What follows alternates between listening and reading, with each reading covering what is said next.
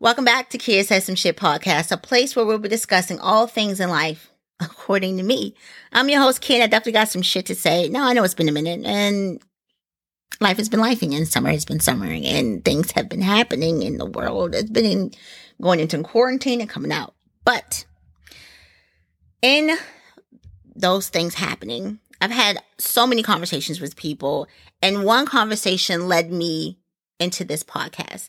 Now, this podcast began with a conversation with a friend about Valentine's Day. And uh, Valentine's Day or Heart's Day or Side Chick Day or Valentine's Day or Roses are Red, Violets are Blue. If you ain't got shit for me, enjoy your hand boo boo day. I mean, it was about love and intimacy and what that means, right? So I decided that this podcast, I'd be talking about what I feel is most important in a relationship. And remember, relationships include ones with lovers, family, friends, and yourself. And that is intimacy. So before I go into the usual thing and give you definitions and thoughts, I, I, I chose to ask a few friends what the definition of intimacy was. And a number of them detailed acts that boiled down to being able to be still with a loved one enjoying their company, physical touch that does not necessarily lead to a sexual act, or rather the love language of quality time. One person wrote, being comfortable, being emotionally naked, and emotionally intelligent. Now, I loved that response. I feel there's a level of trust that comes along with intimacy and a level of emotional nakedness that we allow when we decide to become intimate. I don't necessarily feel like sex is the most intimate act because it's an act. And for some, it's an easier act than being open and honest with yourself and, uh, and others. Yes, there's this physical vulnerability there. It may be a need for closeness, even a desire to use someone else's body as a conduit to give yourself a moment of intimacy. But are you actually being intimate with that person that you're having sex with? Some like to differ. One could say that intimacy is the sharing and appreciation of another's there-ness. Now, Mr. World, or rather the World Wide Web, says that intimacy is a close, familiar, and usually affectionate or loving personal relationship with another person or group. A close association with or detailed knowledge or deep understanding of a place, subject, period of history, etc you know, like the intimacy with Japan or an intimacy with the history of America and the lack of acceptance or acknowledgement of the past from its citizens, and an act or expression serving as a token of familiarity, affection, or the like, like to allow the intimacy of using first names or family nickname. Now, intimacy usually denotes mutual vulnerability, openness, and sharing, and is usually referring to romantic relationships parent child relationships, siblinghood, and friendships. The term is sometimes used to refer to sexual interactions, but intimacy does not have to be sexual sexual because too many it's so much more than a physical connection. It's a personal one based on mental and emotional affection, and it is vital in maintaining a healthy social life because humans are social creatures who thrive on close personal relationship with others. See, even Tom Hanks needed Wilson. Even Michael Jackson needed Ben. And I'll be discussing five types of intimacy. Four are non-physical. And then we can get into discussing the whips and chains of it all. But those are the ones I'm going to discuss first. Now, let me give you a disclaimer. I am not a medical, mental, or health professional. I'm not here to bully, chastise, or judge. Okay, maybe just judge a little bit. But I'm just a woman with a podcast with some shit to say and thought there were people out there that like to hear. So here it goes. Now, the four types of intimacy I want to discuss before, before going into the fifth are experiential, emotional, intellectual, and spiritual. And like I said again, and then we'll get into the physical and sexual intimacy.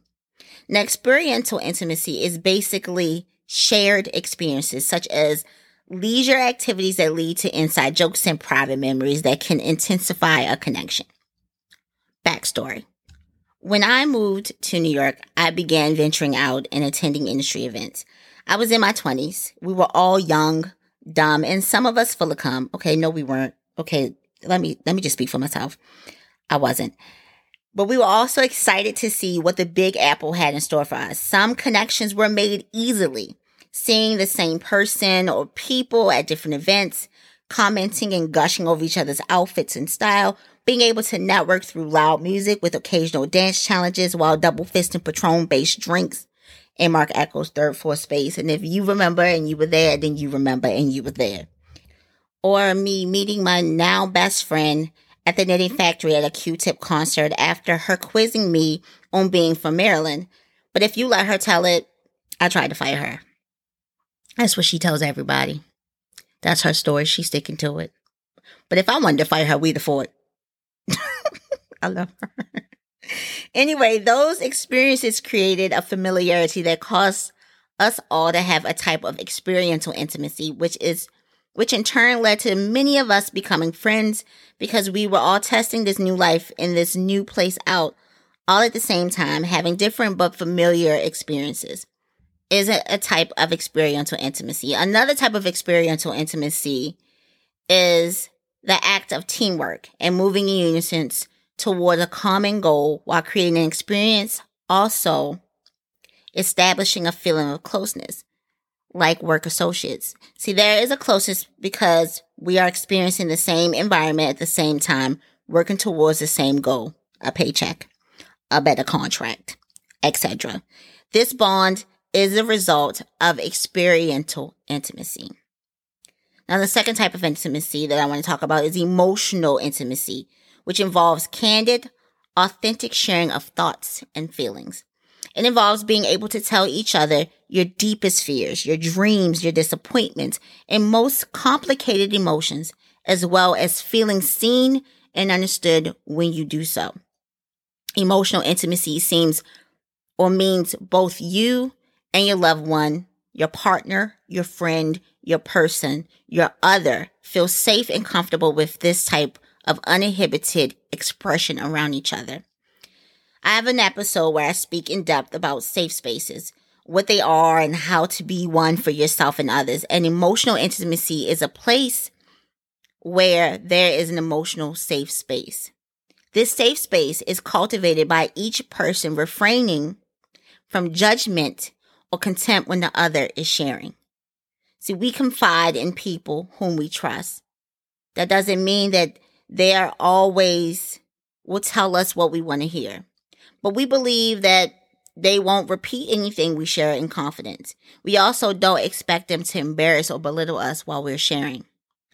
With an emotional intimacy, there's an emotional acceptance, which is how you feel about what's being said and are able to be okay with what their feelings are. You don't have to agree, but you do have to be present and understand that their emotions is coming from somewhere.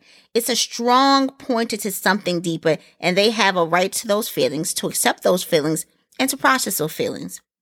You also have a right to accept those feelings, to process those feelings, to understand those feelings. And I mean yours. When we pillow talk, we're talking about current lives and past lives and thoughts of both, and dreams and goals. And that is something that a lot of times occurs after people finish having sex. You know, after you finish exchanging energies and fluids, and you guys want to cuddle and talk about your families, about your day, about your desires, that's when you you have this feeling of safety. You're safe enough for that naked vulnerability. That's emotional intimacy. And if I was to place intimacies in a list from the most important to me, I would place emotional intimacy at the top. See, my son is a cancer, is in cancer, and we can have a whole conversation about cancers who processed childhood traumas and healed from them versus a cancer that is living in chaos and survival mode, but it is going way left. So instead, we're going to talk about the stereotypical reputation of cancer, which is being hyper emotional, temperamental, and spiteful. And they all true, no cap. But that's, again, that's apples and oranges. That's a healed cancer versus one who is living in a state of chaos. But the need for emotional intimacy trumps physical because that's easy to most people. To cancers, we are extremely emotional creatures. We are extreme softies when you get when we love you and you get to know us. And that is our genuine that's when we are in our genuine state.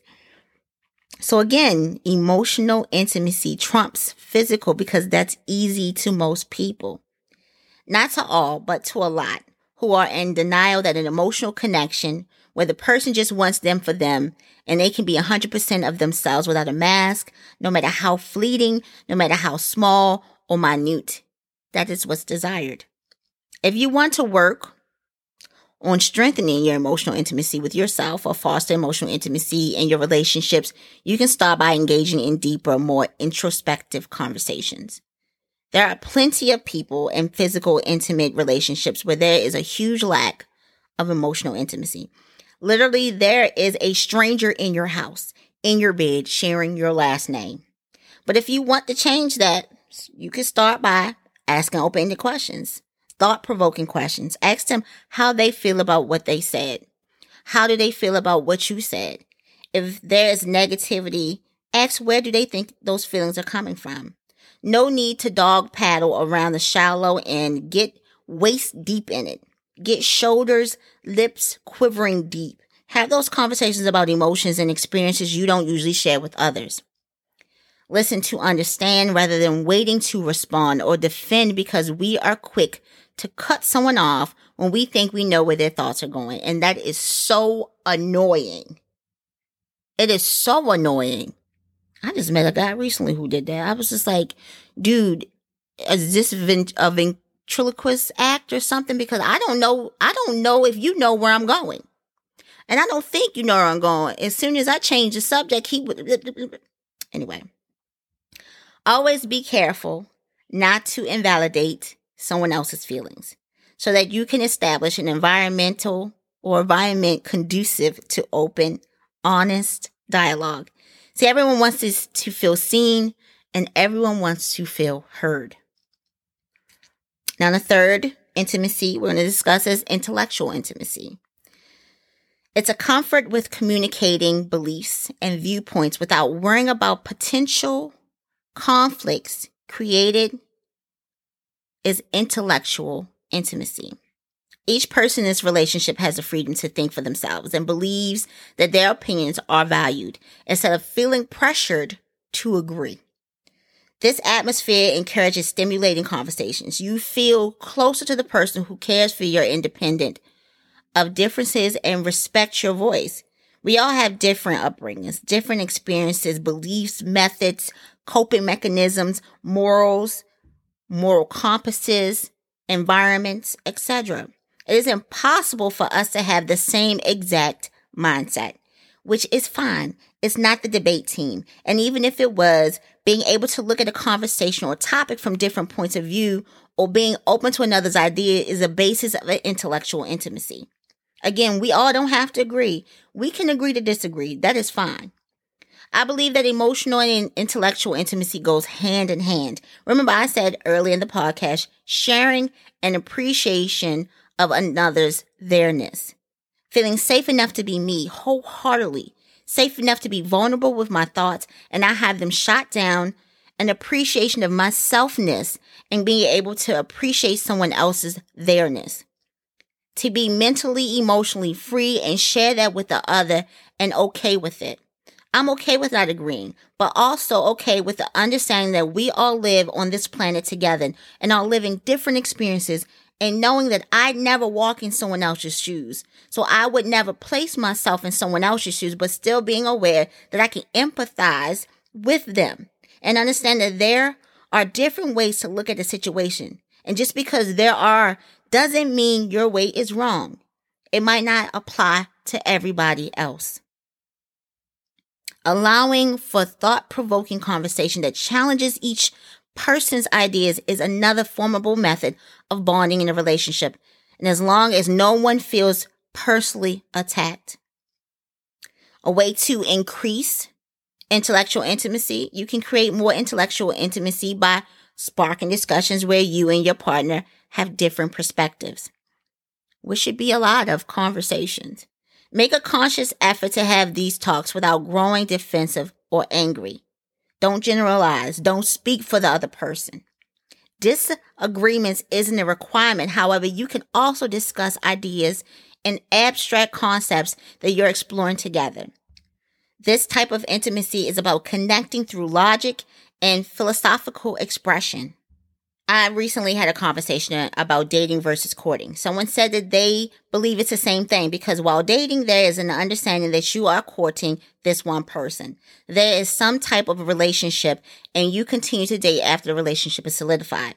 Now, I don't feel that dating necessarily involves an intention to a change of name because it can be done with casually with multiple people. Usually it's mostly physical and can eventually or perhaps lead to a romantic relationship. But courtship, courtship on the other hand, there is an immediate intention of marriage. Like this is a train to marriagehood. Choo choo. Choo motherfucking choo. It might not lead there, but that is the intention.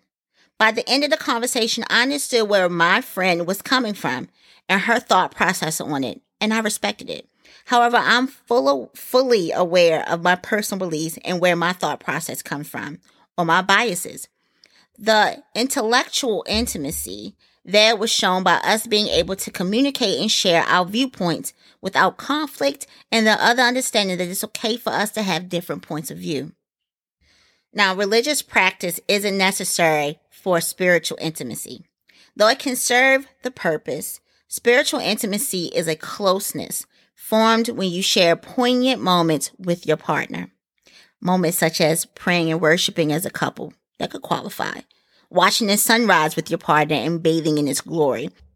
Walking and enjoying nature together, enjoying the beauty of stillness and being emotionally and mentally present as a unit and accepting each other's theirness. Discussing your sense of purpose, your ethics, sharing what the other's presence means to you, asking questions like, Do I bring anything to your life? Or being vulnerable and naked with the other and discussing your fears like, I don't feel like I show up for you the way I should. Sharing moments of healed trauma or being open to discuss it with clear minds. Reading and a few passages from yours or their religious text before bed every night or poetry or a book or even meditating together. And understanding that doing so may help them, or yourself relax and feel mutually attuned with a power greater than yourself, the universe, your, your higher self, their higher self, or even holding hands and praying over a meal. See, spiritual intimacy allows for transcendent connection beyond logic and consciousness. It helps to be deliberate and intentional while improving on this type of closeness. Although sometimes these instances may just happen since they can occur without or outside of your realm of influence. Talking about spirituality with your partner so that each of you can discover experiences that the other considers awe inspiring. Then regularly schedule time to engage in those in similar endeavors. See, the good thing about spiritual intimacy is that you don't have to exert much effort aside from creating opportunities. Let the moment do the work. Now, no, no, no, no. Most people believe that physical intimacy and sex are synonymous. Baby girl, baby boy, they are not. They are not. See, sex and intimacy are not the same thing. There's intimate sex and unintimate sex. There is intimacy without sex and sex without intimacy. And that is in a relationship, a friends with benefits relationship, a long term coupling, a situationship, etc. For some, sex can come with intense feelings, yes, and can feel like intimacy. And for some, they use sex to give themselves intimate moments with no regard for the person they are hunching on. Usually people tend to focus on the sexual intercourse as if it were the only expression of sensual or sexual feelings towards another person. Physical intimacy is sensual proximity or touching. It is an act or reaction, such as an expression of feelings, reactions, thoughts, and emotions between people. It includes touching in a way that enhances feelings of closeness and or desire. Sexual intimacy combines the physical act of sex with the emotional closeness and trust. Touch is an important communication tool to convey care, love, trustworthiness between two people. As infants, skin to skin contact, snuggling, and in close proximity to our caretaker not only helped us survive, but thrive. As one of the first ways we felt love and comfort, touch is the basis of physical intimacy and an essential part of marital intimacy over the years. The skin on skin contact from a hug, a massage, or just holding hands induces oxytocin, the bonding hormone, which can be potent or a potent way to support your health.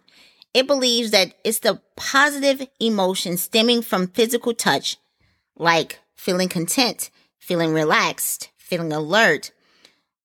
Those emotions led directly to lowering cortisol levels, blood pressure, and heart rate to boosting your immune system. Studies suggest that those who enjoyed an increase in physical intimacy over a number of days experienced subsequent decreases in symptoms of physical problems such as body aches, headaches, insomnia, upset stomach, so forth and so off, so forth and so on. like when you kiss a boo boo on a child's knee. It also helps in boosting your self esteem. See, touch like holding a loved one's hand or forehead kisses, which I adore, likely enhance the well being in all relationships, but may be especially important in long term relationships where sex has come to play a diminished role, or in some relationships where sex does not play a role at all. Physical contact of a non sexual nature, like a hug, a squeeze, you know, the random touches, can be an effective pathway for maintaining intimacy with its many benefits. There's research evidence that tells us that the presence of intimacy in our lives, you know, feeling understood, accepted, and cared for strongly influence our overall physical and emotional and mental well-being. Intimacy builds from many sources, including the quality of our partners, our others, our offsprings, our siblings, our loved ones' responsiveness during conversations, the presence of empathy, acts of kindness, and generosity, and the ongoing experience of physical touch. Now, there's this quote by Don Cheadle in the movie Crash that came out back in 2004. It goes, You brush past people, people bump into you. In LA, nobody touches you. We're always behind the metal and glass. I think we miss that touch so much that we crash into each other just so we can feel something. I feel as though we are in a world in a society, in a culture where we are so scared to be intimate, so scared to be vulnerable that we are always behind metal and glass, a metaphor for a defense, a defensive wall. Keeping up a guard and not being able to completely open in a relationship, even the relationship we have with ourselves. There's a lack of intimacy we have with self, and in turn, a lack of intimacy we have with others. We think that sex is the ultimate intimate act, when it's merely a sliver of the pie, a part of a puzzle. Because to me, intimacy is not only an affection and an acceptance of another, but also intimacy is a sharing and appreciation of another's theirs. Eartha Kitt said, I fall in love with myself and I want someone to share it with me. I want someone to share me with me. And I, in turn, this is from Kia. Want to share them with them. There's an intimacy in being vulnerable. There's a vulnerability in being intimate. Being emotionally open. Being intellectually open. Being physically open. Being mentally open. And sharing experiences where we can grow and learn and accept others' theirs. Intimacy is important. It's not just about sex. It's so much, so much more. And that is it for me today. If you got any comments, questions, or concerns, you can find me on Kids Has Some Shit on Instagram. or you can leave it in my DMs. If you have a topic you'd like me for me to discuss, leave it there. I'll see you guys soon. Peace.